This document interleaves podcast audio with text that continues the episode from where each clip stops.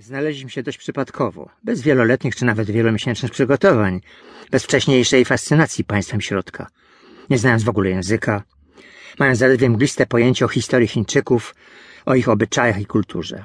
No, co prawda, mogliśmy wyrobić sobie jakieś ogólnikowe wyobrażenia na temat Chin na podstawie mediów, ekscytujących się na przemian ekspansją gospodarczą i łamaniem praw człowieka.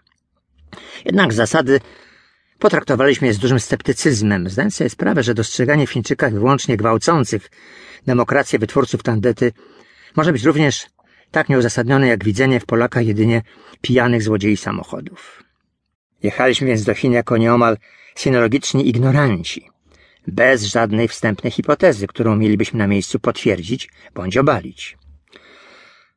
Oczekiwaliśmy przede wszystkim przygody, jaka zazwyczaj towarzyszy zetknięciu z obcą kulturą.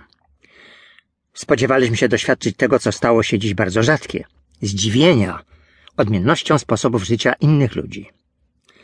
Choć wkoło wiele się mówi o odmienności i niewspółmierności kultur czy stylów życia, prawdziwy szok kulturowy stał się obecnie czymś wyjątkowym. Trudno powiedzieć, czy wynika to z globalizacji i homogenizacji świata, sprawiających, że wszędzie w gruncie rzeczy jest tak samo, czy też z naszego przyzwyczajenia do najbardziej skrajnych dziwactw, rozpowszechnianych na masową skalę.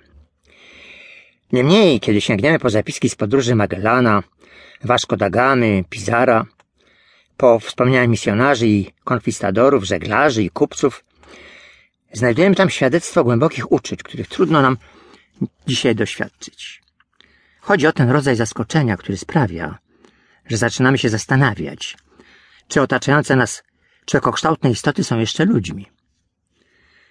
Dawnych podróżników zdumiewało wszystko i nie wahali się opisywać obcych zwyczajów jako dziwacznych, odrażających czy też nonsensownych. Ludzie ci dysponowali darem obserwacji, niezakłóconej współczesną kurtuazją, która nie pozwala nazywać rzeczy po imieniu ze strachu przed posądzeniem o szowinizm, rasizm czy cynizm.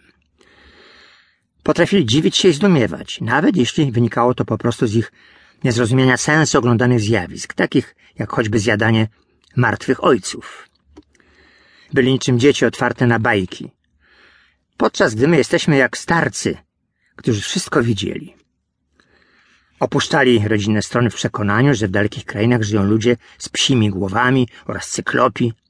My zaś wyjeżdżamy zaopatrzeni w przewodniki, które uprzedzają nas, że nic dziwnego nas nie może spotkać, a jeśli nawet to dziwić się nie wypada.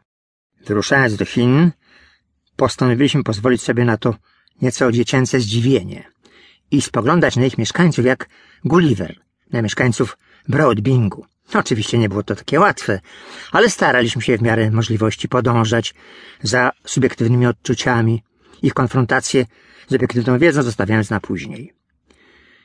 Chcieliśmy rejestrować najbardziej pierwotne doświadczenia, jakie pojawiają się w zetknięciu z dziwolągami.